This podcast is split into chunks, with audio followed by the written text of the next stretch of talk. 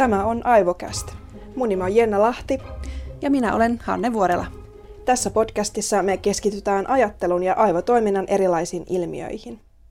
Hanne, onko sulla parempi kasvo- vai nimimuisti, jos tapaat jotain uusia ihmisiä?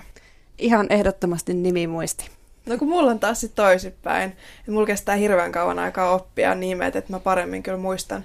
Vaikka mä olisin kerrankin vaan nähnyt jonkun ihmisen, niin mä kyllä muistan sen heti kasvoista uuden kerran. Mulla on huono kasvomuisti. Mä voin kertoa tästä heti jo semmoisen esimerkin. Mm. Olin kansalaisopiston kahdella eri kurssilla ja olin jopa aika pitkään, jopa puoli vuotta, kunnes tajusin, että molemmilla samoilla kurssilla käy sama nainen mun kanssa. Ja mä olin jutellut hänelle aivan kuin ventovieraalle se puoli vuotta molemmissa. Miten tämä sitten sulle selvisi, että se on sama henkilö? Mä aloin jotenkin epäillä, että tässä oli jotain tuttua tässä naisessa ja sitten voi kamala, että mua hävetti jälkeenpäin. Mutta eihän sille vaan voi mitään. Mm. Miltä susta sitten Hanna tuntuisi, jos sä et enää muistaisi tai tunnistaisi esimerkiksi sun oman puolison kasvoja tai jonkun hyvän ystävän? Kyllähän se varmaan alkuun tuntuisi aika oudolta. Ja veikkaan, että se voisi olla aika ahdistavakin tunne. Koska näitäkin ihmisiä on olemassa. Ja sen takia me puhutaankin tässä jaksossa kasvosokeudesta, jonka tieteellinen nimi on prosobagnosia. Meistä kumpikaan ei itse olla kasvosokeita, vaikka Hannella näyttäisikin olevan vähän huonompi toi kasvomuisti. Mutta sen takia meillä onkin tässä jaksossa vähän täsmentämässä tätä asiaa Tampereen yliopistosta psykologian professori Jari Hietanen. Tervetuloa. Mitä Jari kasvosokeus sitten käytännössä tarkoittaa? Kasvosokeus kuuluu tämmöisten visuaalisten agnosioiden luokkaan. Visuaaliset agnosiat on semmoisia, nämä on varaiseen tunnistamiseen liittyviä häiriöitä, joissa ihminen ei tunnista erilaisia esineitä tai asioita. Ja prosopagnosiassa on kyse siitä, että, että tunnistamishäiriöt koskee nimenomaan kasvoja. Kasvot ei, ei tunnista kasvoja tuttuiksi, niin kuin tuossa edellä oli puhetta. Ja tunnetaan myös sellaisia tapauksia, joissa nämä prosopagnostiset häiriöt liittyykin kasvojen ilmeiden tunnistamiseen. Ja on kiinnostavaa, että joitakin tapauksia kirjallisuudessa raportoidaan, jossa, jossa henkilöllisyyden tunnistaminen ja ilmeiden tunnistaminen voi vielä dissosioitua, erottua niin, että, että tämmöisistä häiriöistä kärsivä ilme, ihminen ei tunnistaa henkilöllisyyttä, mutta tunnistaa muiden ihmisten kasvonilmeitä. Tai päinvastoin. Tunnistaa henkilöllisyyden, mutta ei tunnista kasvonilmeitä. Mistä tämä sitten oikein johtuu? No, prosopagnosia johtuu siitä, että semmoisissa aivoalueiden verkostoissa, jotka käsittelee kasvoihin liittyvää informaatiota, on jotain toimintahäiriöitä. Tällä hetkellä tunnetaan jonkun verran semmoisia aivoalueita, jotka on keskeisiä erilaisen kasvoihin liittyvän visuaalisen informaation käsittelyssä. Ja näiden erilaisiin erilaisista syistä johtuvaan toimintahäiriön prosopagnostiset oireet liittyy. On olemassa myös termi afantasia. Jari, miten tämä eroaa sit siitä kasvosokeudesta? Sikäli kun mä tiedän, niin afantasialla kait tarkoitetaan sitä, että henkilöllä ei ole ylipäätään minkäänlaisia mielikuvia. Tämä, on, tämä ei ole itse asiassa kovin tuttu termi edes mulle.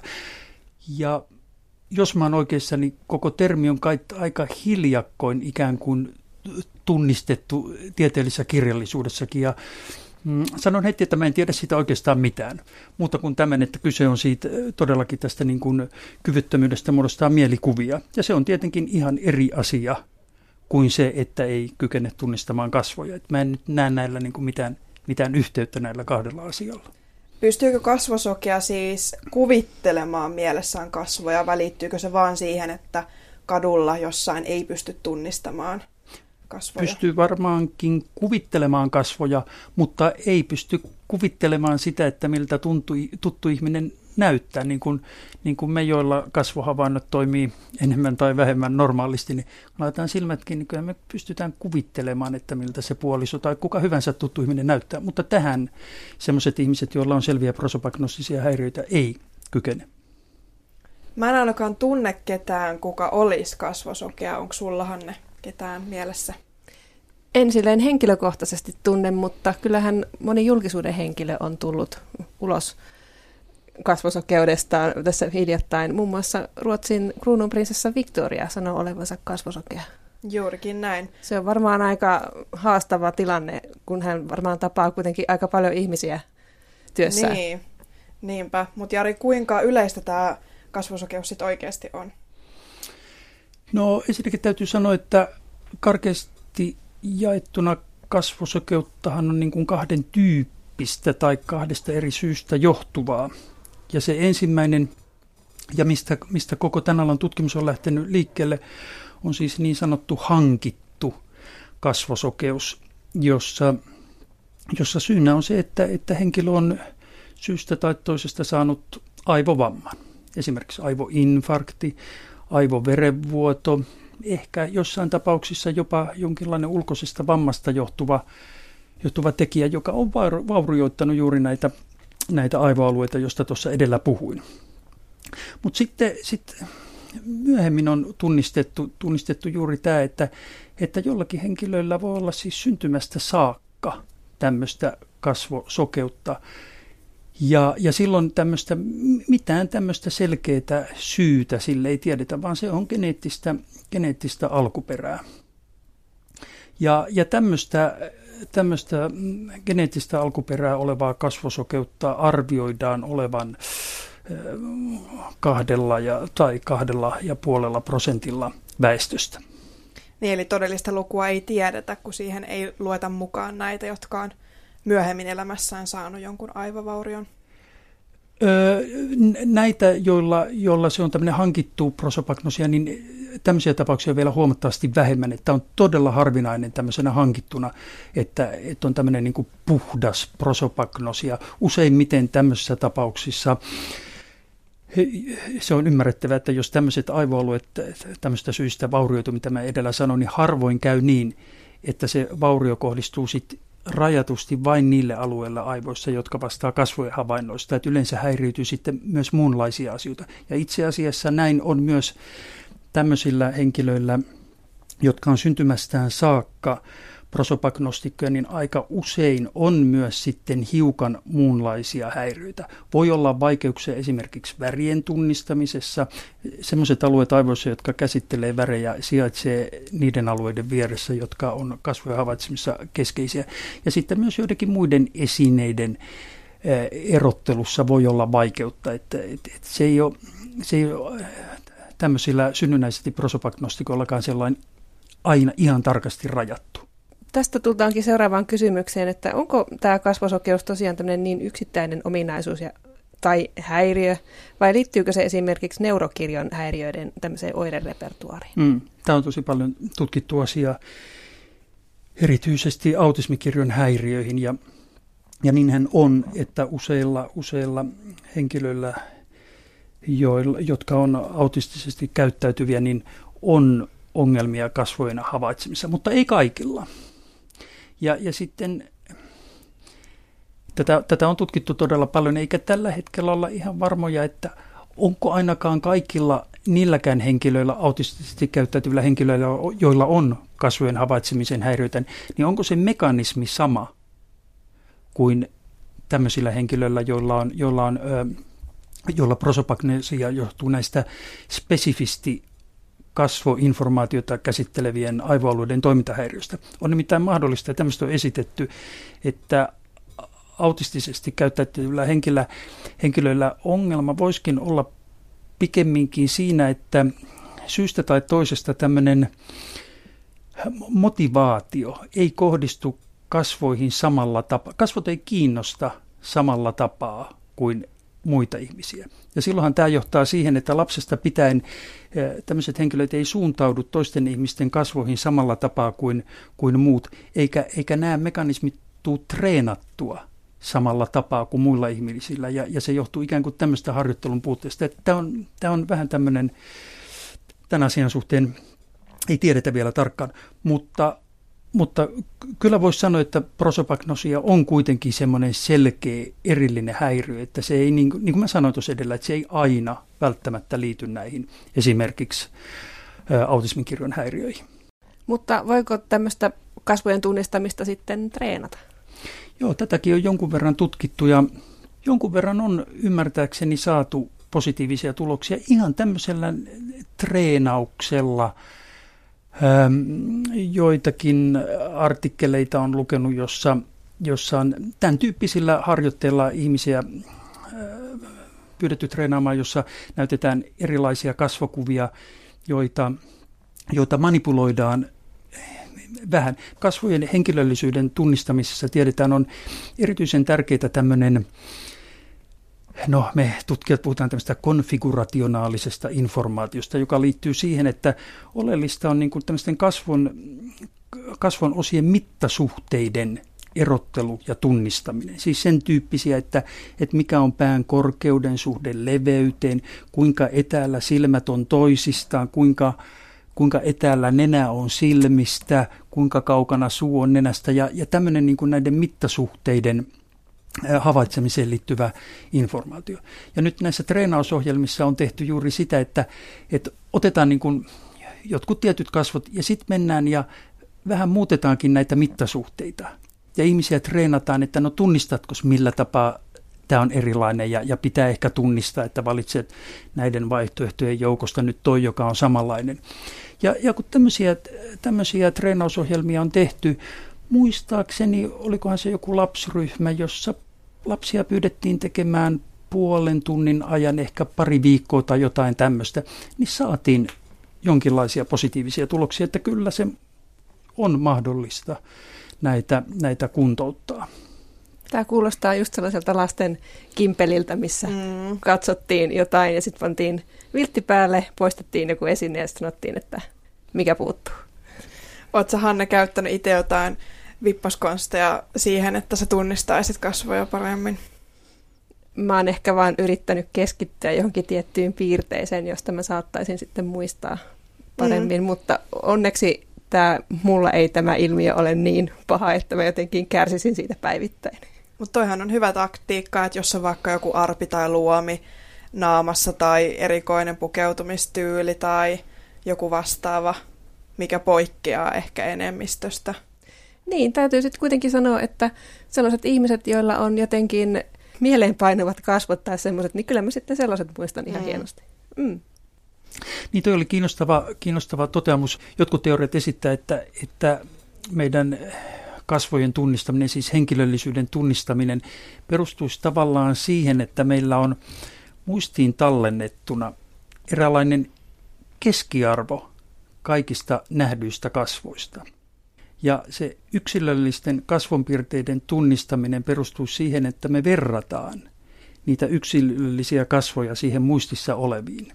Ja nyt tietysti käy niin, että jos, se, jos ne kasvot on aika lähellä sitä keskiarvoista, niin silloin se muistaminen voi olla vaikeampaa. Mutta ihan niin kuin sä sanoit, jos ne yksilölliset kasvot poikkeakin jossain suhteessa runsaasti siitä keskiarvosta, niin silloin se niin kuin auttaa sitä, sitä mieleen palauttamista. Ja tällä tapaa tosiaan semmoiset mm, persoonalliset kasvot ehkä tunnistetaan helpommin. Prosopagnostia kärsivä henkilökin tunnistaa helpommin kuin semmoiset mm, enemmän keskiarvoa muistuttavat kasvot vaikka mä tuossa pääsinkin kehuskelemaan sillä, että mulla on hyvä kasvamuisti, niin on mullakin ollut joskus elämässä sellaisia tilanteita, että mä oon jossain kaupassa törmännyt johonkin tuttuun ja hän on moikannut mua ja mulla ei ollut niinku mitään ideaa, että kuka hän on. Mä oon kyllä siis tunnistanut hänet, että juu, ollaan tavattu kyllä, mutta mulla ei ole minkäänlaista muistikuvaa siitä, että missä, että onko hän nyt mun joku lääkäri vai vai niin kuin mun tatuoija vai kuka hän niin on. että mun on. Mulla on mennyt tosi kauan aikaa ennen kuin mä oon osannut yhdistää. Ja varmasti siis kasvosokeella tällaiset sosiaaliset tilanteet voi ehkä mennäkin jopa niin kuin kiusalliseksi, jos ei vain yksinkertaisesti tiedä, että kuka siellä kävelee vastaan. Mitä kaikkea haittaa kasvosokeudesta voi olla? No juuri tietysti tämän tapaisia niin kuin, niin kuin sanoit, että onhan se voit, jokainen voi ajatella, kuinka, kuinka hankalaa kaikenlainen vuorovaikutus ja yhteistyö on, jos ei tunnista toisia ihmisiä. Kuvitelkaa mennä aamulla työpaikalle. Jos ei, jos ei tunnistaisi niitä työkavereitaan, niin aikamoinen työ joka päivä ottaa selville, että kuka on kuka ja jotenkin niin kuin merkata sitten muistinsa, että ai tämä oli tämä. Puhumattakaan se, että menee kotiinsa, niin se olisi aika epämiellyttävä. Sä tuossa alussa Hanne sanoit, että, että no olisi se vähän epämiellyttävää, jos ei puolisoaan tunnistaisi, mutta kyllä mä luulen, että se olisi vähän enemmänkin kuin vain vähän epämiellyttävää. Niin, ja jos sä nyt meet kotiin ja siellä on vaikka nyt Hanne sun kotona mies, mies oletettu, mutta sit sä et olisi varma, että onko se oikeasti se sun puoliso, vai vaan joku remppamies tai joku vastaava. mutta, mutta todella niin kuin sanoit, niin tota, hyvin helposti, jos ne oireet, on, oireet ja vaikeudet on vaikeita, niin niin se vaikuttaa tämmöiseen sosiaaliseen kanssakäymiseen ja erityisesti tietysti ajattelee, että henkilöillä, joilla, joilla lapsesta pitäen on vaikeita tämmöisiä ongelmia, niin on aika helppo ajatella, että se voi vaikuttaa hyvin, hyvin suurella tavallakin tämmöisen ihmisen sosiaalisten suhteiden, kaverisuhteiden kehittymiseen ja, ja näin, että, että ne vaikutukset voi olla hyvinkin kauaskantoisia. Että henkilöt, sellaiset henkilöt, jotka, joilla tämmöiset vaikeudet on aika lieviä, niin kuin varmaan suurimmalla osalla näin on, niin useinhan tällaiset henkilöt kertoo, että, että he oikeastaan ole huomannutkaan sitä ehkä vasta kun sitten aikuisiellä. Ehkä juuri tässä edellä mainitsit sen, kuinka julkisuuden henkilöt viime aikoina on, on kertoneet näitä. Ja, ja tämmöiset, tämmöistä, tämmöisistä henkilöistä lukeminen tai kuuleminen varmaan on ollut yksi tekijä, joka saa sitten jotkut ihmiset huomaamaan, että ai niin, mullakin, mullakin on ehkä tämmöistä.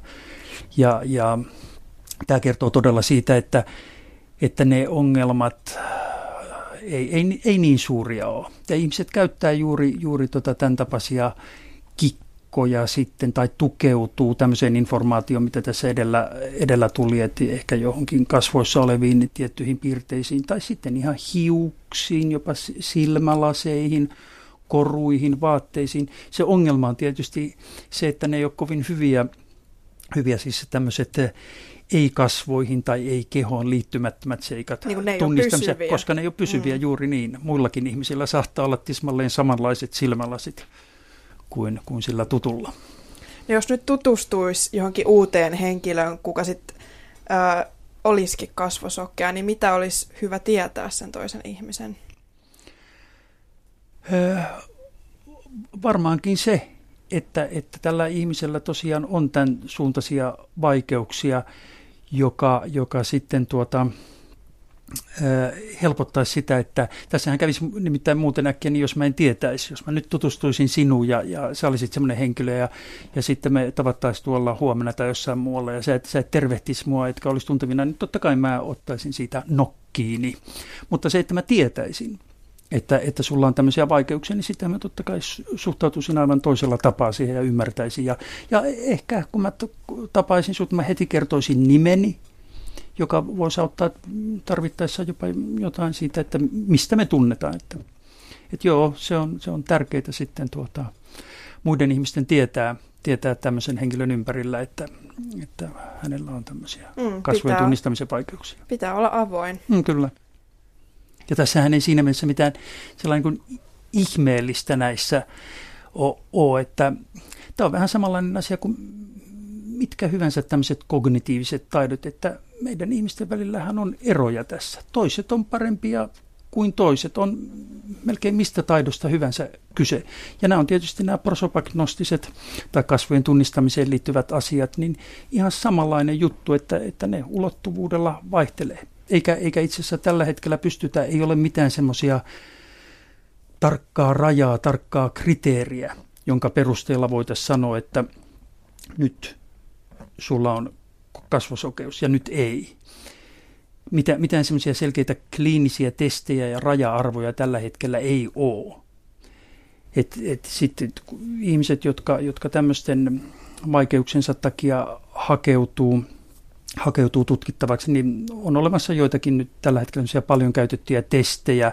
Ja tietysti jos niissä suoriutuu selkeästi huonommin kuin suuri osa muusta väestöistä, niin sitten, sitten on syytä ajatella, että, että tällä henkilöllä on oikeasti tämmöinen kasvosokeus.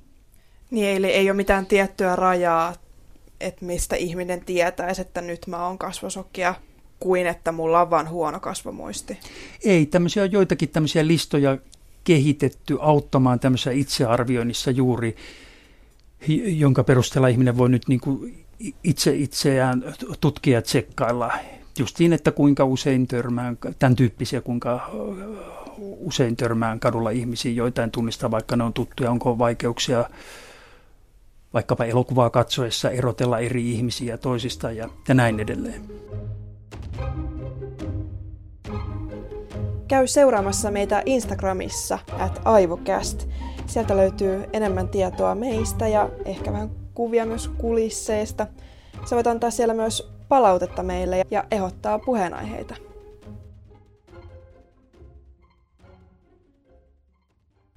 Katsekontaktihan synnyttää meissä ihmisissä erilaisia fysiologisia reaktioita, mutta onko tämä sitten kasvosokealle jotenkin erilaista? Toi on erittäin kiinnostava kysymys. Suoraan mä vähän hämmästynyt, että sä tulet kysyneeksi tuommoista kysymystä. Nimittäin katsekontaktin fysiologisten vaikutusten tutkiminen on mun, mun tuota, erikoisalaani tällä hetkellä. Mä oon tehty sitä tosi paljon ja mullekaan ei ole koskaan aikaisemmin tullut mieleen kysyä tätä kysymystä. Eikö ole, en ole kirjallisuudessa nähnyt, että olisi tullut kenellekään muullekaan mieleen. Ja nyt mä voin esittää tietysti tämmöisiä mm, valistuneita arvauksia, niin kuin sanotaan.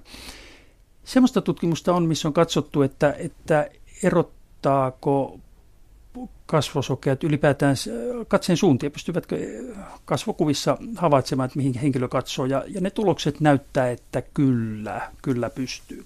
Ja jos näin on, niin mä kyllä uskoisin, että, että kasvosokeilla henkilöilläkin katsekontakti tuottaa samanlaisia tämmöisiä fysiologisia reaktioita, mitä, mitä muilla. Mutta sitten on semmoinen kysymys, että tätä ei ole tutkittu myöskään tuota, kenelläkään, että, että onko tämmöisessä katsekontaktin synnyttämissä fysiologisissa vasteissa eroja silloin, kun me katsotaan tuttua henkilöä tai, tai sitten tuntematonta henkilöä. Mm. Et esimerkiksi tai äiti ja lapsi. Esimerkiksi. Mm. Että ne tutkimukset, mitä me on tehty ja missä me on näytetty, että katsekontaktilla todella on vaikutuksia autonomisen hermoston toimintaan, erilaisiin aivovasteisiin ja näin edelleen, niin ne on tehty koetilanteissa, joissa, joissa se mallihenkilö on tutkittavalle tuntematon. Ja nyt tietysti, jos olisi niin, että, että tuota, tulokset näyttäisikin, että nämä vasteet on erilaisia tuntemattomia tuttuihin kasvoihin, niin silloin luonnollisestikin todennäköisesti olisi niin, että, että sitten kasvosokeilla henkilöillä tämä ero, eroa ei tullut, tuliskaan niiden tuntemattomia tuttujen kasvojen välillä. Mutta hyvä kysymys.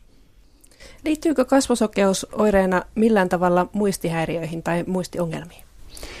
No ei siinä, siinä mielessä, että jos sä tarkoitat sitä, että onko henkilöllä, jolla on tämmöisiä kasvojen tunnistamisen ja muistamisen häiriöitä, myös muita muistihäiriöitä, niin ei ei liity. Ja sitten täytyy erotella myös se, että, että näitä kasvojen tunnistamisen häiriöitäkin voi olla, niiden, niiden alkusyy voi olla niin kuin erilainen, että, että jollakin henkilöillä se syy voi olla ikään kuin siinä, että ei oikein muodostu sitä semmoista havaintoa kasvosta, että siinä alkuhavainnossa ei ole, ei ole ikään kuin sitä tarpeeksi semmoista erottelevaa informaatiota. Joitakin potilastapauksia on kuvattu kirjallisuudessa, missä, missä potilaat kuvaa, että, että kerta kaikkiaan kasvot näyttää ihan niin kuin vääristyneiltä. Vähän niin kuin Picasson tauluissa kasvot. Ne on erittäin harvinaisia, mutta tämmöisiä jotakin kuvataan, ja tämä kertoo sitä, että tämmöisillä henkilöillä se vaurio on semmoisissa aivoalueissa, jotka vastaa niin kuin siitä varhaisvaiheen havaitsemisesta – mutta useimmiten prosopagnostiset häiriöt on semmoisia, että, että ihmiset kyllä havaitsee kasvot ihan normaalisti, mutta, mutta todella sitten mennään niin kuin vähän sinne muistin puolelle, että, että, että sit niistä ei vaan niin kuin tallennu semmoista representaatiota, edustusta aivoihin niin kuin, niin kuin muilla ihmisillä. Mm, sinne pitkäkestoiseen muistiin. Kyllä, joo. Onko tämä kasvojen tunnistus sit ihmislajille ihan välttämätöntä, kun näitä kasvosokeita on sit olemassa niin paljon? Tai no, niin paljon ja paljon, mutta onko kasvojen tunnistaminen niin ihmislajille välttämätöntä? Toihan olikin kiinnostunut. Kyllä, kyllä mä nyt sanoin, siis hetkinen, mä ajattelen nyt niin päin, että ää, niin kuin tuossa edellä oli puhetta, että siis toistemme tunnistaminen on kai välttämätöntä, eikö niin? Siis se meidän sosiaalinen elämä olisi aivan mahdotonta, jos ei me tunnistettaisi toisiamme. Niin, tulisiko tästä? Pystyttäisikö me elämään tällaista no, elämää, no, jos no, kaikki ihmiset olisivat niin, No ei varmaan. Ja, ja tästä sitten johtuu se, että, että no miten me tunnistetaan toisemme. Että me voidaan tunnistaa äänestä aika hyvinkin, mutta se edellyttää sitä, että ollaan kohtalaisen lähellä ja kuullaan se ääni. No sitten kauempaa voisi toisen ihmisen tunnistaa ainakin jonkinlaisella tarkkuudella kehosta, mutta ainakin nyt nykykulttuureissa kehot on vaatetettuja, eikä, eikä sen avulla voi tunnistaa. Jonkun verran tiedetään erilaista kokeista, että jopa siis niin kuin kehon liikkeistä, kävelytyylistä pystyy toisen ihmisen tunnistaa. Mutta kyllähän siis, eikö niin, ihan verrattomasti paras tapa kaukaakin toisen tunnistamiseen on kasvot. Näinhän se on. Mm. Mutta mä ajattelin silleen, että, että jos nyt me kaikki oltaisikin kasvosokeita oltu aina, niin eikö sitten ihminen olisi tavallaan sit luonut jonkun toisen tavan tunnistaa? Varmasti muut. voi olla, että joku muu aisti on sitten ehkä kehittynyt. Mm. En tiedä. Tämä on jännittävää. Tai sitten, tai sitten kulttuurit olisi kehittänyt jonkun, jonkun muun tavan. Ehkäpä otsaan olisi tatuoitu joku, niin. joku symboli. tai nykyaikana meillä olisi varmaan joku kännykkäsovellus, joka niin, Bluetoothin totta. avulla tunnistaisi, tunnistaisi lähellä olevat ihmiset, jotka me aikaisemmin nähty, ja sitten se puhelin antaisi jonkun, jonkun tota hälytyssignaali ja kertoisi jotain informaatiota. Se olisikin upeata. Niin. Tämmöinen niin kuin sosiaalinen vilkku. Joo, juuri, kyllä. Onko siitä muuten mitään tutkimusta, että pystytäänkö tämän kasvosokeuden rakenteellisiin syihin aivoissa vaikuttamaan sille, että pystyttäisiin ikään kuin parantamaan tämä? ei, ei sillä tapaa, että niin kuin tuossa edellä sanoin, niin näitä tämmöisiä treenausohjelmia on. Sitten semmoisia kokeiluja on jonkun verran, että, että oksitosiinihormoni, jonka tiedetään olevan tämmöinen hormoni, joka on keskeistä monenlaisessa tämmöiseen, tämmöisessä ihmisten sosiaalisessa käyttäytymisessä, hoivakäyttäytymisessä, niin niin oksitosiinia ihan tämmöisenä nenäsuihkeena antamalla on voitu osoittaa, että tämmöiset kasvojen tunnistamishäiriöt on jonkun verran lieventynyt. Tämmöistä tutkimusta ei ole paljon ja, ja mä en osaa nyt tässä sanoa, että, että kuinka niin kuin vankkaa tämä näyttö on. Mutta että jos näin on, niin tämähän tietysti viittaa siihen, että, että, että tämä oksitosiini jollain tavalla vaikuttaa juuri näiden aivomekanismien toimintaan ja, ja ehkä niin kuin tätä kautta voitaisiin voitais ihan sinne niin kuin aivojen toimintaan vaikuttaa kohtalaisen suoraan. Hmm. Eli taas on kaikki kiinni hormoneista. Aina me palataan niihin. niin vaikka nyt joku kuuntelijakin epäilisi itsestään, että no voisikohan mä olla kasvosokea, niin ei sitä niin kuin diagnoosia välttämättä siis tarvi siihen. Että kyllä sen kanssa pystyy silti elämään, jos harjoittelee just näitä vippaskonsteja, miten pystyisi muuten tunnistamaan muut ihmiset. Ja tästäkin vaan pitäisi taas puhua enemmän. Avoimuus ja puhuminen auttaa. Niin, mitä avoimemmin näistäkin puhuttaisiin just julkisesti vaikka mediassa, niin se poistaa sitä stigmaa ja, ja sitten ei välttämättä niin kuin häpeiltäisi sitä, että no ei nyt muista ketään. Mm, tässäkin ollaan niin yksilöitä. Kiitos kun pääsit vieraaksi psykologian professori Jari Hietanen Tampereen yliopistosta. Tämä oli Aivokäst.